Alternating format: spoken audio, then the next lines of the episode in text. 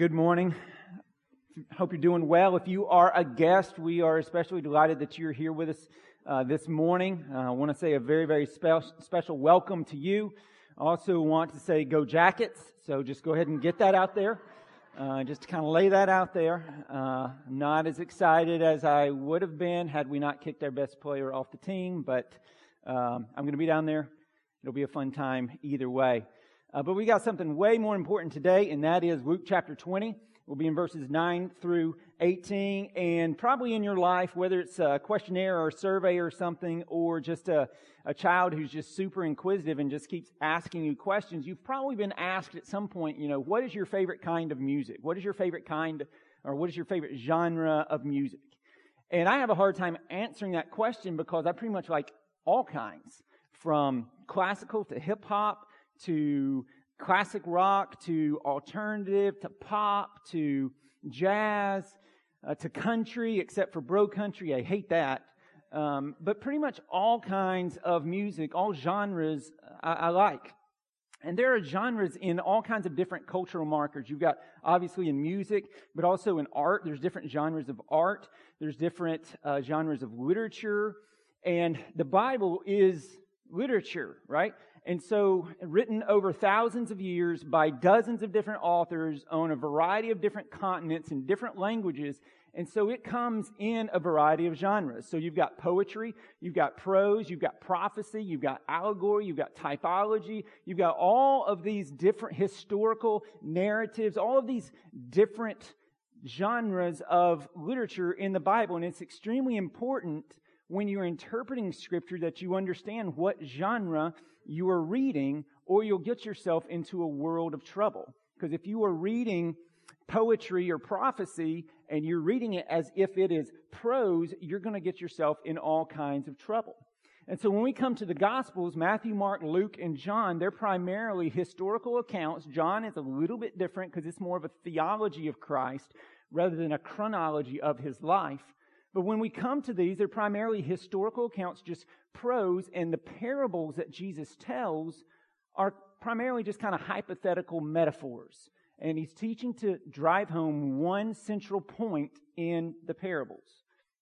And so we have to be careful not to overinterpret that every little spiritual detail and come out with something that Jesus never intended. It wasn't the point of what he was teaching. Okay? But when we come to Luke chapter 20, verse 9, this is a place where every little spiritual detail has a meaning because this parable, unlike all of his other parables, is just a straight up allegory. Okay?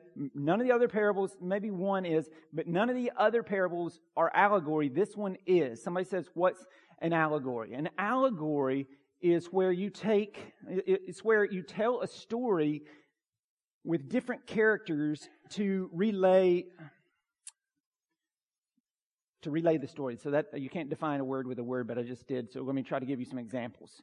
If you've ever read the book uh, Pilgrim's Progress by John Bunyan, okay, this is a allegory of the spiritual life. So you've got this pilgrim, and that's you as the reader, and he's going through different places, different cities, and they all have different spiritual names, and it's just a process, it's just a story of the life of a Christian making his way through life and growing as a Christian. Or if you've ever read or even seen The Lion, the Witch, and the Wardrobe, that is an allegory of the gospel. You've got Edmund, who's a son of Adam, and he's a sinner. And you've got Aslan, the king, the lion, and he dies in the place of the son of Adam for his sin rises again, right, and comes and defeats the witch. That's Satan.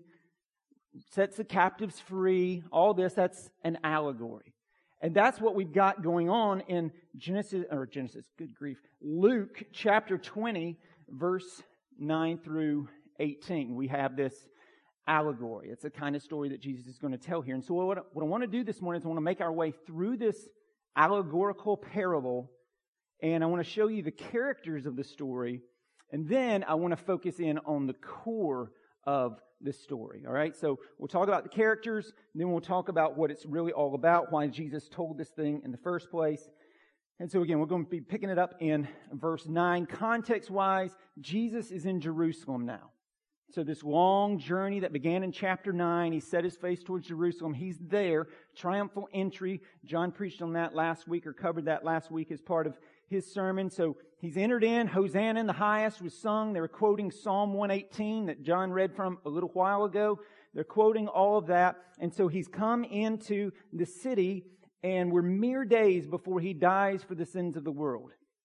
And you have all these religious leaders questioning his authority. Why do you have the authority to say what you're saying? Why do you have the authority to do what you claim to be doing? So Jesus tells them this story as an answer to that. And so let's pick it up, verse 9. Look at verse 9 with me. And he began to tell this parable. A man planted a vineyard and let it out to tenants and went into another country for a long while. And so, talking about the characters of the allegory, the man who planted the vineyard is God. And so, character number one is God. He is the owner of the vineyard. And in one sense, the vineyard is all of creation because God created it all. He owns it all. He created everyone and everything, so it's all His. Right? So we talk about this a lot in here. That means, practically speaking, your house is not yours, it's God's. Your car is not yours, it's God's. Your money is not yours, it's God's. Your family is not yours, it's God's. And He has given these things to you because He's a good God, but He's given them to you to steward for His glory, but also your good, but ultimately His glory. And so, in one sense, the vineyard is everything, all of creation. But in particular, in this parable, it's narrowed down specifically to refer to the nation of Israel, and to that people. And so the vineyard then is Israel. And so this is a national symbol. This vineyard goes back 700 years to the prophet Isaiah. It's even carved on the temple there, this, you know, vineyard. And so there's nobody missing this symbol when he talks about vineyard. Everybody knows, oh, he's, he's talking about us now. It'd be like if we saw a bald eagle we'd be like, oh, he's talking about us. If you're Canadian, you saw a maple leaf, you'd be like, hey, he's talking about us. Love you guys. I thought about you this week as I hope they take this well. But that, nobody's missing this. Everybody knows what he's talking about. There's no doubt here on, on what Jesus is talking about. And so God's the owner, all right? The vineyard uh, is Israel, and like any vineyard, God wants to see it grow and be, you know, produce good fruit and flourish, and ultimately be a blessing to all the nations of the earth. That's what Israel was supposed to do. And so, verse 9 again, looking at it, and he began to tell this parable. A man planted a vineyard and let it out to tenants and went into another country. And so, this is pretty common during that time in Palestine to have absentee landlords. And so that's what you've got here. And the tenants then, the tenants are the spiritual leaders of Israel. And they are to see that the vineyard grows and flourishes and produces a profit. And so this is not that different really from the farm that I grew up on. My granddaddy was a, was a cotton farmer, and he had other crops, but that was his main thing. My dad, who's actually here today, grew up, at least part of the time, uh, picking cotton, driving it to the, to the gin, on and on and on and on. Now, by the time I came along, my grandfather, he died before I was born, and my grandmother leased it out to people in the community, the Bagwell family, who still have that lease today, members of the same church, and they began running cows on it. And so they run cows, they raise hay, whatever they do. When I was a kid, there were soybeans as well, and they um, they would pay Mama Ruth, and now pay my dad and my aunt um, money for being able to use the land. And, and so the problem with the tenants here, I mean, that's how it worked, and that's kind of how it works here, but the problem with these tenants, the spiritual leaders of Israel, is that they're not paying. They're not doing what they're supposed to be doing. They're not seeking to produce a fruitful, godly vineyard for God the owner, but use it as a means of material gain and power for themselves. That's what they're doing. And so the owner has to do something about this. And so verse 10, God the owner has to do something about this. And so verse 10, when the time came, he sent a servant to the tenants so that they would give him some of the fruit of the vineyard. But the tenants beat him and sent him away empty handed. And he sent another servant. But they also beat and treated him, shame, him shamefully and sent him away empty handed. And he sent yet a third. This one also they wounded and cast out. And so the servants here are the prophets. Okay? And I mean, this is just Jeremiah 7:25 lays it out very plainly. God says, I have persistently sent all my, and listen to this, servants, the prophets, to them day after day, yet they did not listen to me.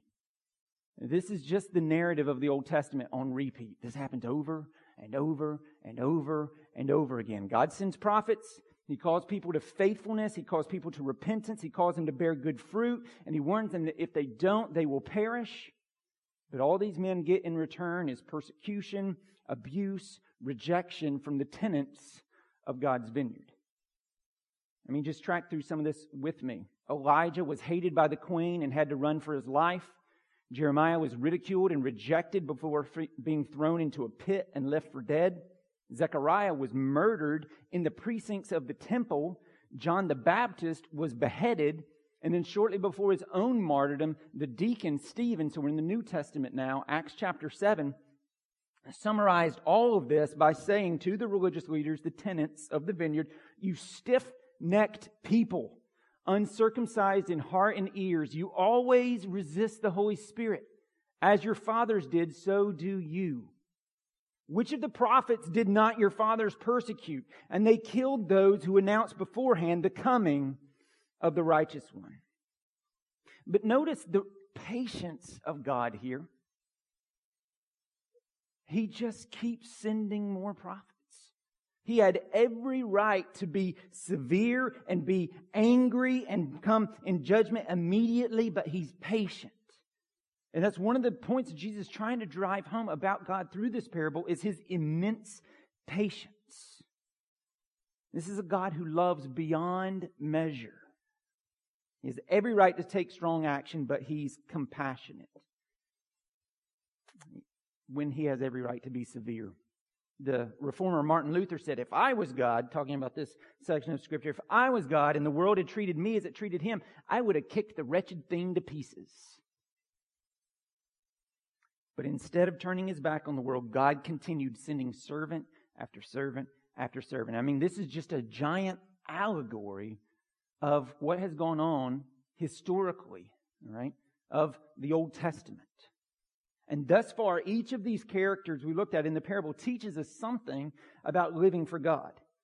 The long suffering owner stands for God and teaches us how patient he is in waiting for us to repent. The planted vineyard stands for God's people and teaches us that God wants us to bear good fruit spiritually. The wicked tenants stand for Israel's spiritual leaders, and they teach us what kind of leadership God actually wants leadership that helps people grow and pushes them to worship and enjoy God and lead others to do the same. And the suffering servants represent the prophets.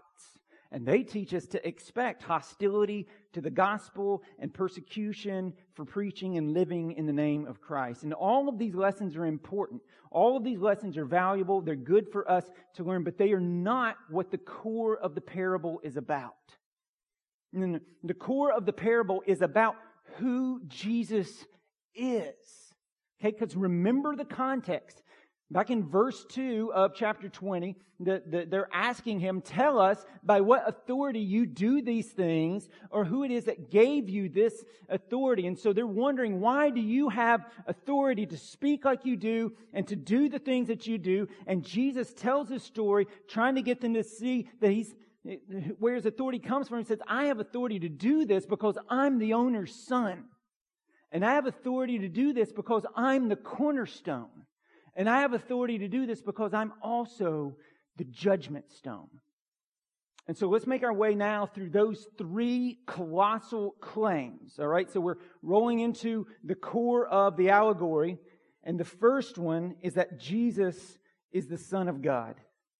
Jesus is the Son of God. So look at verse 13 with me. Then the owner of the vineyard said, What shall I do? Because they're beating all the servants. They're not repenting. They're not changing. So he says, What shall I do? I will send my beloved son. I don't think that's hard to pick up on. Luke chapter 3, at the baptism, God the Father says of Jesus, This is my beloved Son in whom I'm well pleased. Straight allegory. I will send my beloved Son. Perhaps they will respect him. But when the tenants saw him, they said to themselves, This is the heir. Let us kill him so that the inheritance may be ours. And they threw him out of the vineyard and killed him. What then will the owner of the vineyard do to them? He will come and destroy those tenants and give the vineyard to others. And when they heard this, they said, Surely not. And so the son here is Jesus. And Jesus is making his last appeal to the religious leaders. He sent prophet after prophet after prophet. They rejected them over and over and over. So God sends his son and they decide to kill the son. And I want you to just note the logic, just the waxed out logic that these guys have. If we kill the heir, then it's going to be ours. How will killing the heir reap benefits for them? But, friends, how twisted can our thinking be when we're thinking sinfully? It can get so twisted. Blindness can see strange things in the dark. And so they kill him. And think about it for a minute. I want you to connect with this story. How, how many of you, of you in here are, are parents? So a, a large number. Feel this. This is the owner's son. So I've got four daughters. You guys got to see Claire today be baptized. I cannot imagine somebody hurting or killing one of my beloved kids. That's what's happening here, though. The Son has come on the Father's behalf. He's seeking to help and serve, and he's seeking to mediate this difference between the Father and the tenants. Though the Father's innocent, he's done nothing wrong. The tenants are completely to blame, yet God, in his grace, has sent his Son to come and mediate this difference, and the tenants kill him. And, and notice here, Jesus, I mean, Jesus is like, this is days before it happened. Jesus knows what's coming. He knows what's about to go down. He's telling them what's about to go down. And so the question then, verse 15, becomes well, what will the Father do? And the answer comes in verse 16. He will come and he will destroy the tenants and he will give the vineyard to others. In other words, God will judge them. It's stated here, but it's fleshed out at the end of the passage. But judgment is coming for these leaders' abuse because they are abusive leaders. They've abused their position and they abuse those that are under their care. And so, dear friends, if you have been abused, spiritually or otherwise, know that God is a God of justice. And his judgment is all, according to the Bible, is always right. He is committed to justice, and one day they and we will stand before God, and as Os Guinness puts it, all human secrets will be laid bare, all alibis blown, all excuses, evasions, hypocrisies exposed for the threadbare frauds that they are. He'll bring justice. And we're going to come back to that when we get to the end of the passage. But look at the reaction of the religious leaders here in verse 16. Notice what they're grieved over. Okay, they're not grieved over the threat of judgment. They're not grieved over that they killed the owner's son. They are grieved that they lose their position as leaders and that God's not going to primarily work through Israelite believers anymore, but through believers of all nations. And so that's why they're like, surely not. Surely God won't take uh, the vineyard from Israel and give it to the Gentiles. That was their only concern. Their position, not God, not God's Son, but only how they could use the conception of God as a means of power and money.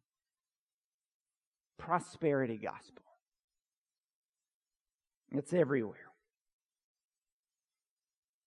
And so now Jesus, the owner's son, verse 17, looks right at them, looks them right in the eye after they say, Surely not. And he reminds them of a thousand year old prophecy from Psalm 118 and says, Here's how it's going to go down. And so we'll at verse 17 with me. But he looked directly at them and said, What then is this that is written? The stone that the builders rejected has become the cornerstone. And so to be in your notes, again, Jesus is laying out who he is. He's, you know, in the face of the question of his authority. And so letter A, we saw Jesus is the beloved son. Letter B, Jesus is the cornerstone. Okay, Jesus is the cornerstone. And again, this comes from Psalm 118, which everyone recognized to be messianic. In fact, this was a portion, Psalm 118, of what they were proclaiming during the triumphal entry.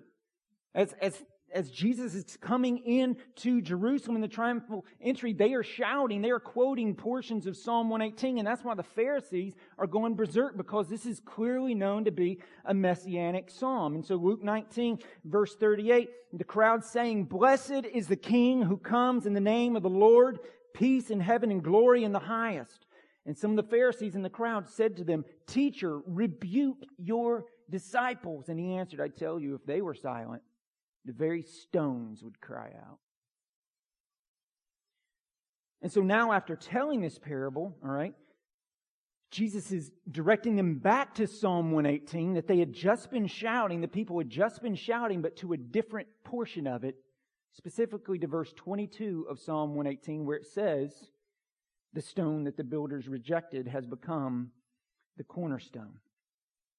And in its original context, that statement, Psalm 118, is referring to a uh, unusual incident that happened in the building of Solomon's temple. And so the way it worked is they would quarry stones and they would cut them and then they'd have to transport them to Jerusalem. Ginormous, ginormous stones. I mean, an engineering marvel and they'd have to get them there and they would cut and they would chisel and apparently one got there 1 kings 5 talks about this when they've got a large stone and it turned out to be the wrong size the wrong shape and just seemed odd just seemed out of place. And so when it arrived at the building site the workmen had it set aside. It was the stone that the builders rejected.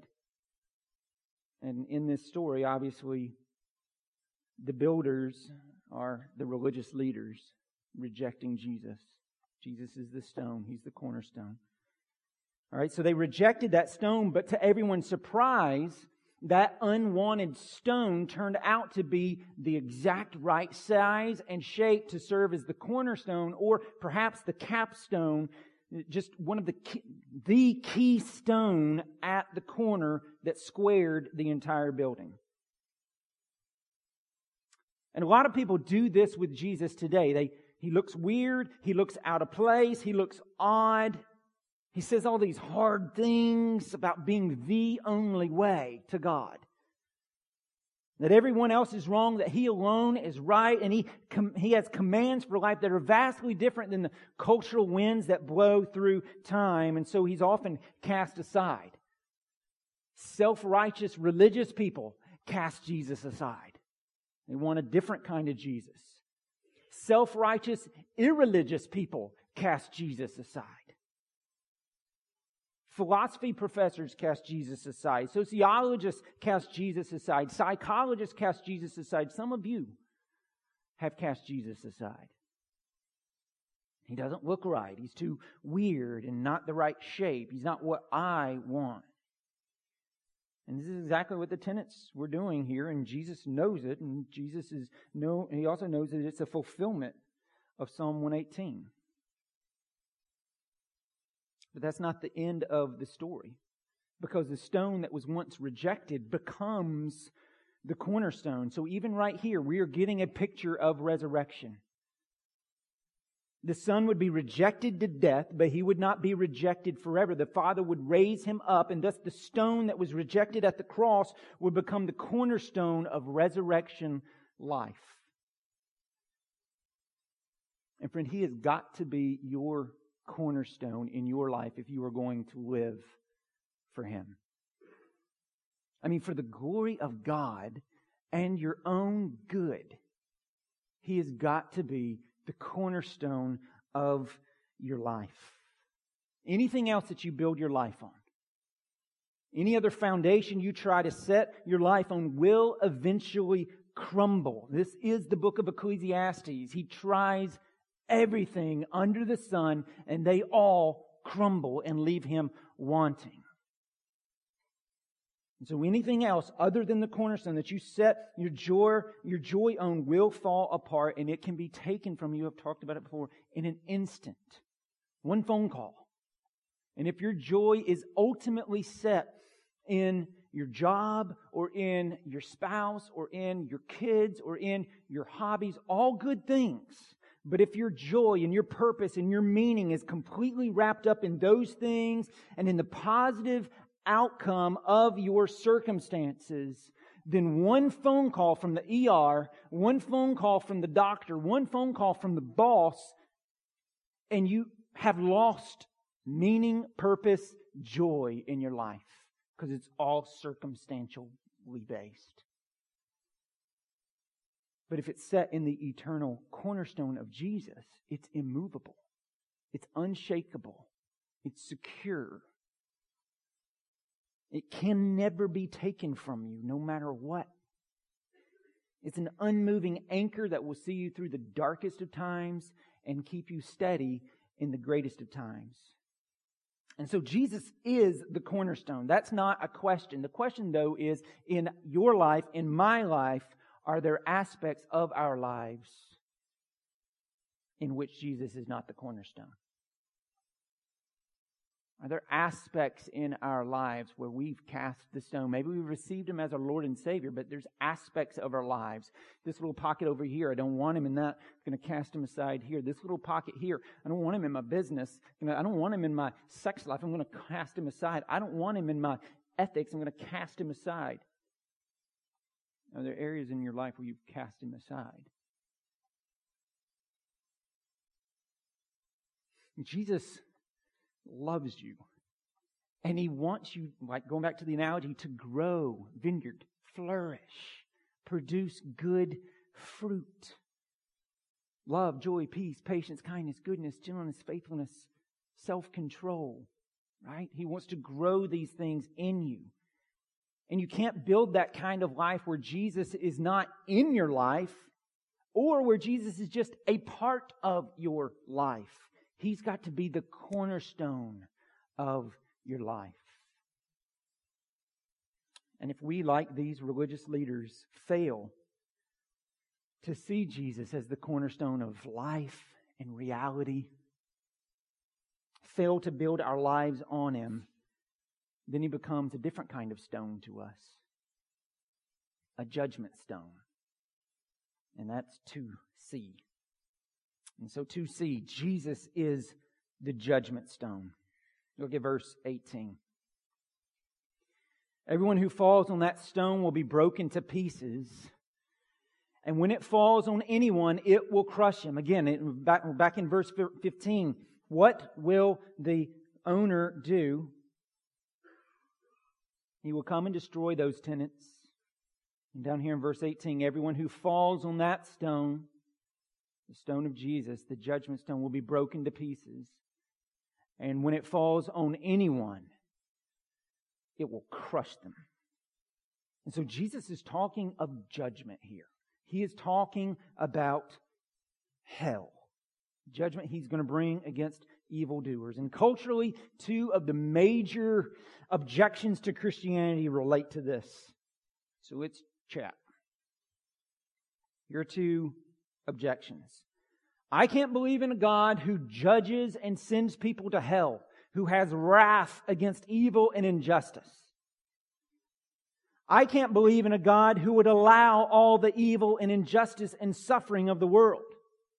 But do you see how these two things are self refuting? We want justice on the one hand, but we don't want God to bring justice. We want justice for all the injustice of the world, but when God says, I'm going to judge and I'm going to bring justice for them, I don't want God to do that. He needs to just love everybody.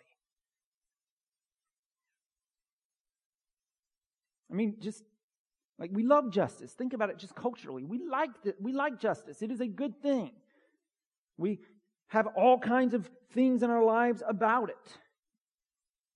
It's in our pledge of allegiance as a country. It frames a lot of our favorite hobbies. Crime television, courtroom TV has never gone out of style.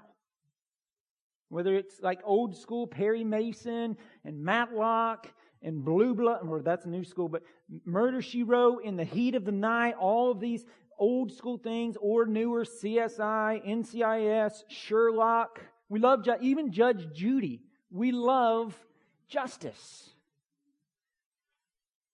We love the idea of justice and that there's a just judge and that in the end people get what they deserve. I mean, even Friday in the Stegall house, we were watching Harry Potter 5, the Order of the Phoenix, and the girls are freaking out about this horrible lady, Professor Umbridge. And they kept telling me, it's going to be all right. She's going to get it in the end. She's going to get it in the end. Hang on. And she did. Justice was served. We feel good about that. Justice was served. And so culturally, we love the idea of justice. But then when it comes to the idea of the justice and the justness of God, not so much. And so, do you see our problem here? How we're two faced with this? We love justice until someone starts talking about God being just. Then all of a sudden we don't like it. Well, that's not right. God should just love. But, folks, the reason that God has wrath and has anger is because He is love. It's because He loves that injustice will be punished. It's because he loves that wrongs will be righted. It is because he loves that judgment will fall on evil doers. And so wrath is only possible, judgment is only possible because of love. And you know this. Think about it. Okay? Got to think about these things. If there is no love, if you don't love something, then what could possibly make you wrathful? Because if you don't love it, if you don't care, then you don't care if it gets damaged. You don't care if it gets tarnished. You don't care if it gets violated. You don't care. But if you love this thing and that happens, like with my kids, I love them. So if something happens, now I'm angry. Now I'm upset. Now there's wrath for whoever violated, hurt, whatever. Now there, that comes up only because I love them. If I don't love them, then I don't care. And so it stems, all of it stems, all of the justice and all of the judgment stems from love. And you can rail your fist against this all you want. I'm just telling you what the Bible says. Jesus is the judgment stone who will crush all those who refuse to take him as the cornerstone. That's a reality. But the big message of Christianity that is so amazing and really crazy is not that God has wrath and judgment. That makes sense. It just makes sense. You rebel, you someone who commits a crime over and over and over and over, they're found guilty over and over and over and over, they go to jail. That's normative. That's that that makes sense. So the crazy thing about Christianity is not the fact that God has judgment and wrath. The crazy thing about Christianity is that He saves people. We don't deserve it. You heard Claire say that in her testimony. We don't deserve it. We deserve judgment. We deserve hell. We have all sinned. All of us. We're not pointing fingers. It's not good people, bad people. It's bad people in Jesus. We're all in the bad people camp. We all deserve wrath. We all deserve judgment. We all deserve sin, uh, hell, because we've all sinned. All of us. But the good news of the gospel is that Jesus came and paid for our sin in our place. He suffered and died on the cross in our place to pay for our sin. He took the judgment of God, the wrath of God against our sin. He took it in our place. But he didn't just wipe our slate clean. He also, before that, lived a perfect life with no sin And when we trust Him by faith, He gives us that perfect life and we are clothed with righteousness. It's imputed. It's put onto us. So He takes our sin. He gives us His righteousness. He rose again from the dead to validate the fact that, G- that God the Father accepted Jesus' sacrifice, that the check cleared. That's what the resurrection shows. And He offers this salvation and this eternal life and this freedom to anyone who will believe. But you have to receive it. It's not just default. You have to receive it and agree with God that you are a sinner and that you cannot save yourself, but that He has sent Jesus in your place to bear your sin and to give you righteousness. And if you will receive that free gift, He will save you. That's the crazy message of Christianity. Not wrath. That's just normative. That's a reality. There's wrath, but there's salvation. And so I'm pleading with you this morning. Jesus is the Son of God. He is the Son of God. And you can receive Him as your cornerstone. And I'm pleading with you to do that. Don't wait until you meet Him as your judgment stone. Because life is short. And some of you, this may be your last week, day, month, year. Don't put off. Don't put off. Cornerstone, judgment stone. Jesus is the Son of God either way. He will be glorified either way either by you being a trophy of His grace or being a trophy of His judgment. Receive Him. He paid it all and He wants to save you. Receive Him. Let's pray. Father, we thank you for the salvation. We recognize we are sinners. We do not deserve salvation. We do not deserve, I mean, you are creator, we are creature. We try to, we rebel against you, we, we, we, we mock you, we belittle you, we think nothing of you. Even if we're not hostile to you, we're apathetic to, towards you. And as the supreme reality of the universe, nothing higher, the greatest, the great I am, the anything less than worship of you and building our lives upon you is an affront to your greatness and glory. And so, Father, would you open our eyes this morning for those of us who are believers in here? Would you open our eyes this morning to areas of our life where we, though we have taken you as the cornerstone of our life eternally, we shun you and build aspects of our lives on other things. Well, that's, I mean, we are great at making idols. Our hearts are idol factories. Would you open our eyes to this truth? Would you show us what that is? And Holy Spirit, would you give us power to encourage to attack and fight and beat down and, and, and grab hold and link arms with in community it's, it's a community project to defeat sin in our own lives,